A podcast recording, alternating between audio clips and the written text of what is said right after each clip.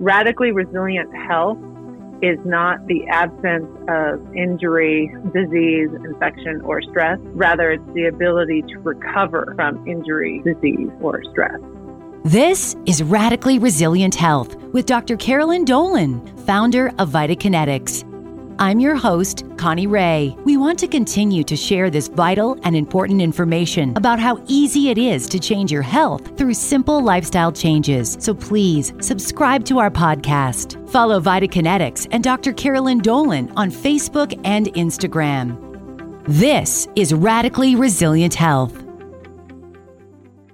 Welcome back to Radically Resilient Health with Dr. Carolyn Dolan. I am your host, Connie Ray. And on this episode today, we're going to be talking with Dr. Dusty Braun. He's a psychologist in Reno, but he is also the owner and founder of Our Local Food Basket, which he started with his wife, locally sourced food fruits and veggies. And we're also going to talking with him about the importance of the five Vitakinetic principles and what tips the balance for someone to be radically resilient in their health. We'll talk about eating well, moving well, connecting well, supplementing well, and sleeping well.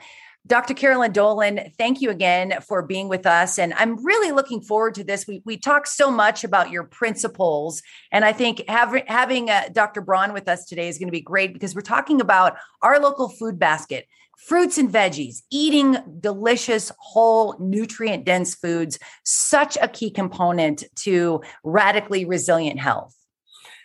Yeah, I'm really excited to meet with Dr. Braun today. Um, we met I mean, it's been years now. We mm-hmm. almost became neighbors because they considered almost. A, a, almost a farm property near our house, and that was going to be really exciting.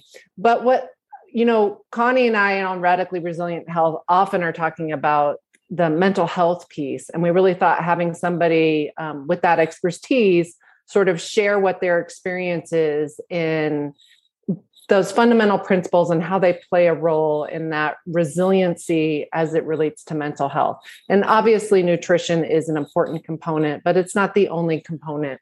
And we'd love to hear your story and your sort of clinical perspective on on that take. Yeah, so I I started in practice. So originally, I was going to be a high school math teacher. I have a degree in secondary math education that I've never used. I got my master's degree to make more money as a teacher ended up falling in love with marriage and family therapy and then went on and got my doctorate and my perspective over the years has has really changed a ton i i would say that my kind of general approach i take an eclectic approach i like using a lot of different therapeutic uh, modules but kind of the foundation for the way i approach every client that comes into my office and i try and do for my own personal life although sometimes i I'm not as great at that. But I take a bio, psycho, social, spiritual model for health. And that's kind of the overarching uh, foundational principles of my practice so that every person that comes into my office, whether they're dealing with PTSD or they're dealing with depression or anxiety or difficult life choices, whatever's going on, we kind of start at the basics. We start with with kind of the environmental factors that we can control or attempt to control or uh, attempt to influence kind of right off the bat. And so the the first questions i ask people is what are you eating? What's your appetite like? What types of foods are you eating and how much exercise are you getting? What's your sleep schedule like? Are you napping too much through the day and not sleeping at night? What's your social life like? It, we're, we're kind of hitting all of those factors right up front because honestly those factors are the uh, those are the biggest influencers on mental health in general. The as I'm sure you're well aware, the, the vagus nerve kind of connects to our brains and runs all the way down through our body, connecting to our, our throats and our lungs, our guts, our bowels. And 85% of the serotonin that we get in our brain comes from our gut. It's, transferred up to the brain. And so, what you're putting into your body is hugely important. Like, it's the first factor that we, we tend to focus on whenever we're attempting to improve mood or lessen anxiety that type of thing. It's also the thing that, especially now, coming and climbing our way out of COVID, that many of us have not done well. I know I tried to eat my way through COVID with comfort foods for quite a few months, and um, it didn't go very well for me. So that's kind of my general approach, kind of the foundational aspect of of the way I approach every client. I find it so interesting. Carol and I have had many conversations about, you know, the food that you put in your body. And one of the things that I have said to her is, I find it so interesting when you talk to certain people um, who aren't connecting or listening to their body when they put food in it. I, I feel as though I, I can immediately tell when I'm not eating right. Right. You know, yep. if I, the minute I have a hot fudge sundae, I feel it. And, mm-hmm. and uh, if it's out of my normal eating routine, why do you think that we have such a disconnection between listening to what how our body responds when we eat certain foods. You know, it's funny. I was thinking about this last night and, and getting ready for today. And I think sometimes we treat ourselves as separate from our bodies. It's it's like we have this this sense of self, and you know, and we could talk about the the ego and the super ego and the id and and all of that stuff, and kind of the structures that make up like who we are as as people. And so we we tend to think of ourselves, and and then we we don't really connect the body portion to that. It's like we have this sense of self and we have our relationships and we have our work life and we parent a certain way but we we don't necessarily see the connection of like how how i'm treating my body what i'm putting into my body and how that impacts every other thing right? So i think that's part of it. I also think it's it's part of it that whatever you put into your body you're going to begin to crave right? So if you're mm-hmm. eating lots of fruits and vegetables and healthy foods and you know, Carolyn is way more of a healthy person than I am. I love to grab a bag of chips after work, you know, but uh, which I'm trying not to do because my cholesterol is a little high. But whatever you're putting into your body, you begin to crave those things, right? So if you're putting in all sorts of bad fats and uh, chips and bad foods, sweets, sugar, soda, those types of things, alcohol, if you're putting your all those things into your body, your body begins to crave those things and you don't even realize that the craving has happened until you you begin to kind of you know take away those things from from your body you know? Like i i went off the chips uh, about you know nine months ago because I, I needed to lose weight and get into shape and and those first couple of weeks that was rough. It's like i didn't know what to do with myself after work because i was so used to to grabbing my little comfort food for the ride home we we talk a lot about on the podcast too about that gut brain connection and a lot of what you're describing is what you put in your microbiome you know the little bacteria in there begin yeah. to thrive off whatever you're feeding it and can actually communicate to drive those cravings you know yeah. through the vagus nerve like you mentioned yeah the the other thing that you brought up is you know the separateness of our bodies versus self for me personally I don't even know that we realize how bad we actually feel. Mm-hmm. Right. Because if we're just so used to fueling ourselves in one way, I really didn't realize that all the things I was experience, experiencing weren't actually totally normal until I ripped that band aid off and really started being very specific about how I was fueling my body. And I realized, oh, wait, maybe this is what normal is. Yeah. This other way with you know the depression the you know fatigue and all these other things like maybe i just thought that was normal because everyone tends to have it. Um i didn't really realize i felt badly until i actually started to feel good. So yeah. there is also that like people aren't realizing the chips are actually or sodas because it's been just such a regular part of their lives in your clinical experience, I mean, even outside of nutrition, of these other roles, have you seen or noticed any particular component that has sort of stood out to you that's really demonstrated people being able to recover through some pretty significant you know traumas or life stresses into that resiliency realm? What's been your clinical experience with that? Yeah it's a well as human beings we're complex right? So that it, it's uh it's it's not only these environmental factors that we focus on you know hey let's let's fix what you're eating what you're putting into your body. Let's get into a good sleep schedule. Let's figure out how to get you know good rest at night where you're going into the you know the deep parts of sleep and and really allowing your brain to reset. Good social connections which obviously coming through covid has been a disaster frankly for the majority of people uh, and then as well exercise. So once we kind of get past that, then it's like once we address those things, then, then we kind of what most people do, and frankly, what a lot of the, the mental health field tends to do, is is focus primarily on emotions, behaviors, uh, and thoughts. And so, which is kind of a general kind of CBT approach, cognitive behavioral therapy approach, uh, which is not a bad approach. I use a lot of those principles in working in therapy, but there's also factors that are much deeper than that. Like we are we are meaning making creatures and we tend to we create meaning in our lives through the relationships that we have through a deeper connection of something outside of ourselves through uh, all sorts of uh, different variables. And so uh, that's kind of you know whenever i kind of talk about like a depth to humanity it's like these environmental factors are up, up here on the top and some of those things we can control and some some of the times people can't control those things and we, we can work with that resistance. But then the next layer down is kind of the thoughts emotions behaviors that are connected that that that's the realm that we tend to live in day to day just monday through friday that we we kind of exist in those in just our th- our thoughts and how we feel that day and what behaviors we're engaging in. But deep underneath all of that stuff are meaning making structures that create the drive for what we have in our life. If if I don't have meaning or if I don't have something that I'm striving for in life, uh, something that gives me a deep meaning and a deep connection to my place in this world at this time, then why in the world would I care about what food I'm putting into my body or how much alcohol I'm consuming or how many sweets I'm eating at night or the types of relationships that I that I have and try and cultivate. And so that's where honestly the deepest level of change happens is is deep inside the soul of a person when we begin to unpack all of these different types of things. So i don't know if i'm explaining that well but that that's kind of a well it's what makes us human right? It's it's the it's the depth of who we are.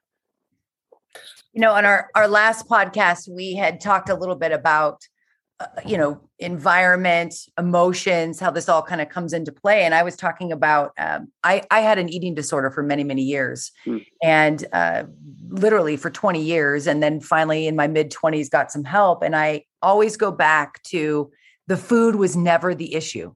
Right. It never was. It was other emotional like you're saying unpacking what that emotional right. garbage was that I needed to get out is what saved me. The food was never, ever, ever, it was never about the food. It was about control.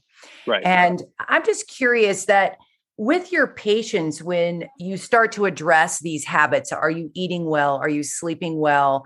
Uh, do you get some pushback with people? Because a lot of times, when if you come in and start therapy in your 30s, you're set in your yes. who you are, your makeup. It's hard. I mean, I know how difficult and challenging it is yep. to start a new habit. Do you yep. get pushback or do they start to realize and see the value in, oh my gosh, I am starting to think about what I'm putting in yep. my body and how I'm feeling? Yeah. Yeah, it's interesting. So my approach with every person that comes into my office, like as people are talking to me, I'm kind of having a conversation with myself in my head um, which I'm not schizophrenic, but um, I'm having a conversation with myself in my head about what type of approach is really going to unlock or allow that that light bulb moment to kind of kick on right? And for different people it's it's different things. Like for some people they are ready willing and able. They come in you say hey go home do these three things. They come back the next week and they've done the three things. And it's like okay wow we've got something to work with I've got other clients where, you know, we're two years down the road and they haven't made one change. They they haven't they haven't been able to engage in any of the things that we're talking about. And working with that resistance with people, I think is really important. And so the the approach that I try and take is whenever I kind of find that type of resistance or I feel like somebody is stuck, we try and go to the deeper levels of the human psyche and kind of the narrative or the meaning that's associated with that. Like Connie, you mentioned, you know, an eating disorder in your 20s. Like underneath the behavior and the thoughts that were tied to eating and control was a value structure. Like we're we're va- as human beings, we we create our lives from a value structure. It's like this ladder that that up to the top is the person that we put out into the world. And so when that ladder is is filled with the value system that's tied to your sense of self, how you see your body, uh, what food represents in that. That's a meaning narrative that's deep down inside. And so allowing people to shift that narrative or to change the narrative or change the story can be really really key like so the the idea behind like narrative therapy is is the idea that like we could watch a movie of someone's life and we could get all the facts. So it's why we love watching movies right? We watch people's stories unfold on the screen and we can see uh, all the facts of everything. But there's a second narrative that kind of exists on top of that that story of facts and that's the story that we tell ourselves about our story.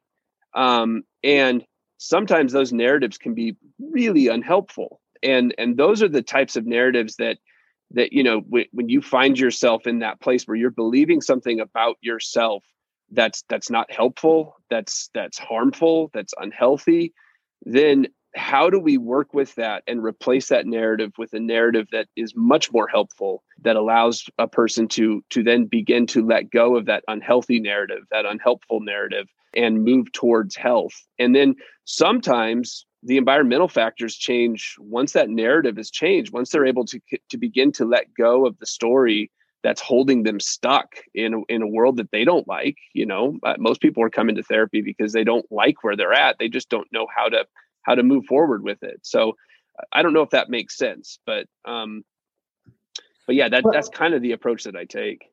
Well, what I really love about what you're saying is, and it's been my experience both in the physical therapy clinic and when I was in that health coaching arena for for a bit, is if they don't have a willingness or ability to make the changes in those areas, um, it, it, you go deeper into an area where you can hopefully start to make make some changes and then it sort of trickles down mm-hmm. um, you meet them where they are that's mm-hmm. that's sort of the terminology we talk about is you meet you meet your patient where they are um, because you can't get everyone to you know give up all the sweets at once. I mean that works right. for some people but a lot of people you know really have some um, issues or environmental effects. I also find that uh, when i was working with either a parent in a family unit the success came when everybody was on board yep. doing the same thing so even in the child's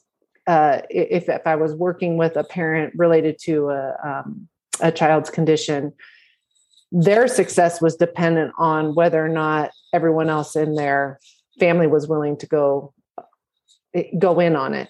And if yeah. there wasn't, you had to just, you know, the success was going to your your measures of success were going to be different. And you had to meet those people because you can't always make dad eat the same things for whatever reason or the other child is older and wanting to make their own independent choices. But I love what you're saying about just you meet them where they are you don't really perseverate on those top level things and you kind of go deeper to a maybe more meaning spiritual side um, purpose yeah. purpose driven thing yeah. so um, that's really it's really important for people to hear too because that, a part of this whole idea of radically resilient health was again all these components are important important and can be incredibly effective of course and, and certainly something to strive for but life is messy sometimes. Yes, and uh, the human psychology can be complicated and you can still make gains working um, in other ways so thank you so much for your time today i really appreciate you sharing your expertise and um, yeah, food. You've got our local basket locally for some food delivery of nutritious, yep. um, serotonin producing food, right? I, I, have a question about that. Do you feel like the that the driving force behind starting that business really did have to do with what you were experiencing with your patients? You know, I, uh, I Christy, my wife, who's much more wonderful human than I am. Um, she she's always had this focus with food, and she loves to cook. She loves to cook healthy things. Um, I'm grateful she's in my life because I would probably be a health disaster if she wasn't. But um, she she really just created this idea. I, it, it, it all started with an accident. We accidentally had uh, one of the major um, uh, food delivery um, meal services uh, deliver a box to our door, and we didn't know who it was supposed to go to, so we just cooked the meal.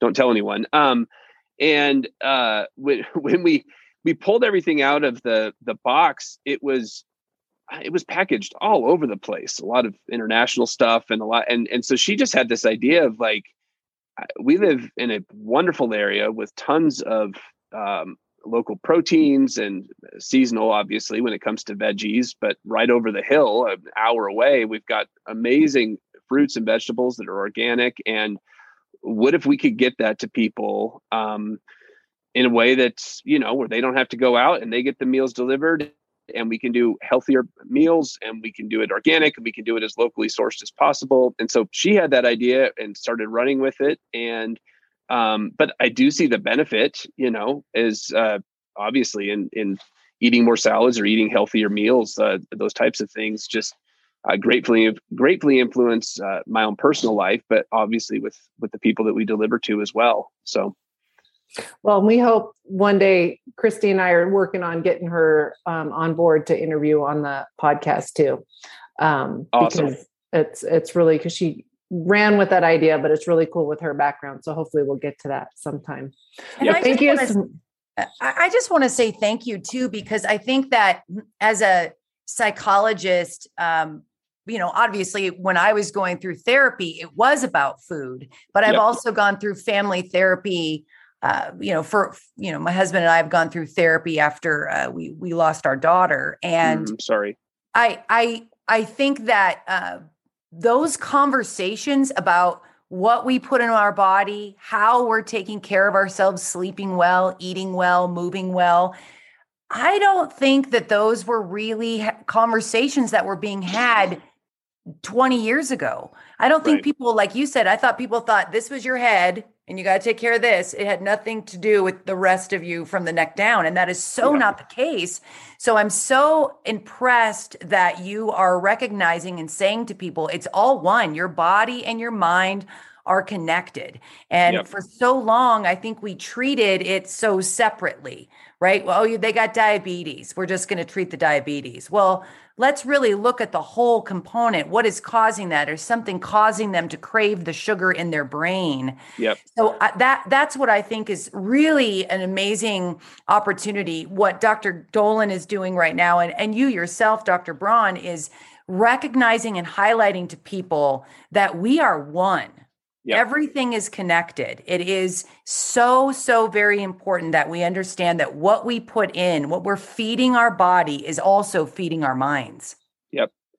Yeah, it, it's so true. You know, and it's interesting because there has been a shift in in mental health. Um, you know, even when I was in grad school, I had the opportunity to take a nutrition and mental health class, and I didn't take it. Um, but uh, the one of the last conferences I went to to get some CEU credits. Um, it, it was a it was a conference on trauma. And they spent an entire hour and a half session talking about nutrition and trauma and how those things are related and looking at sleep and looking at social environments and looking at exercise and and how all of that is the interplay and kind of the backdrop and kind of taking that holistic approach. And so you know as i've grown in my own clinical practice i've i try and incorporate it as much as possible because it is huge. It's key I forget what the statistic is, um, you know, where the scientific research sort of catches up to clinical practice, like the, the sort of the lag time. But we're really in this arena in in the clinic. I even had an experience with um, a physician recently related to my son was getting migraine headaches, and they spent an hour and a half with us talking about nutrition, sleep, screen time um, even recommended very specific supplements, um, as well as some other um, medications to manage uh, hydration. And it was it was just, um, I mean, while we really do try to be on top of those things in our family, yeah, it was very comforting to hear that coming from the clinician. So I think the more uh, the more information we can get from respected healthcare providers and paying attention to those things is really important. Yep. Dr. Braun, we appreciate you joining us for Radically Resilient Health and really diving in and looking at how important these five Vitakinetic principles are eat well, move well, connect well, supplement well, and sleep well.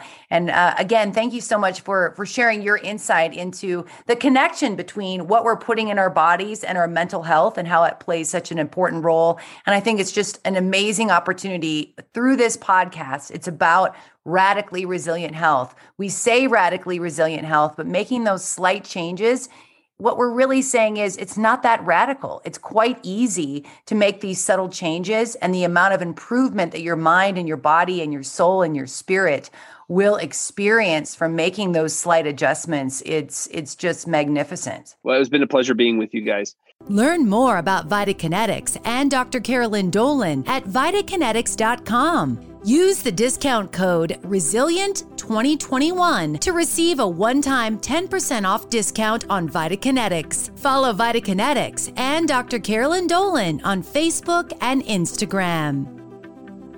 Content in this podcast is for informational purposes only. It is not intended as medical, physical therapy, or healthcare advice. Listening to this podcast does not create a healthcare provider patient relationship. Please contact your medical healthcare provider if you suspect you have a medical problem. This podcast is funded by Vitakinetics.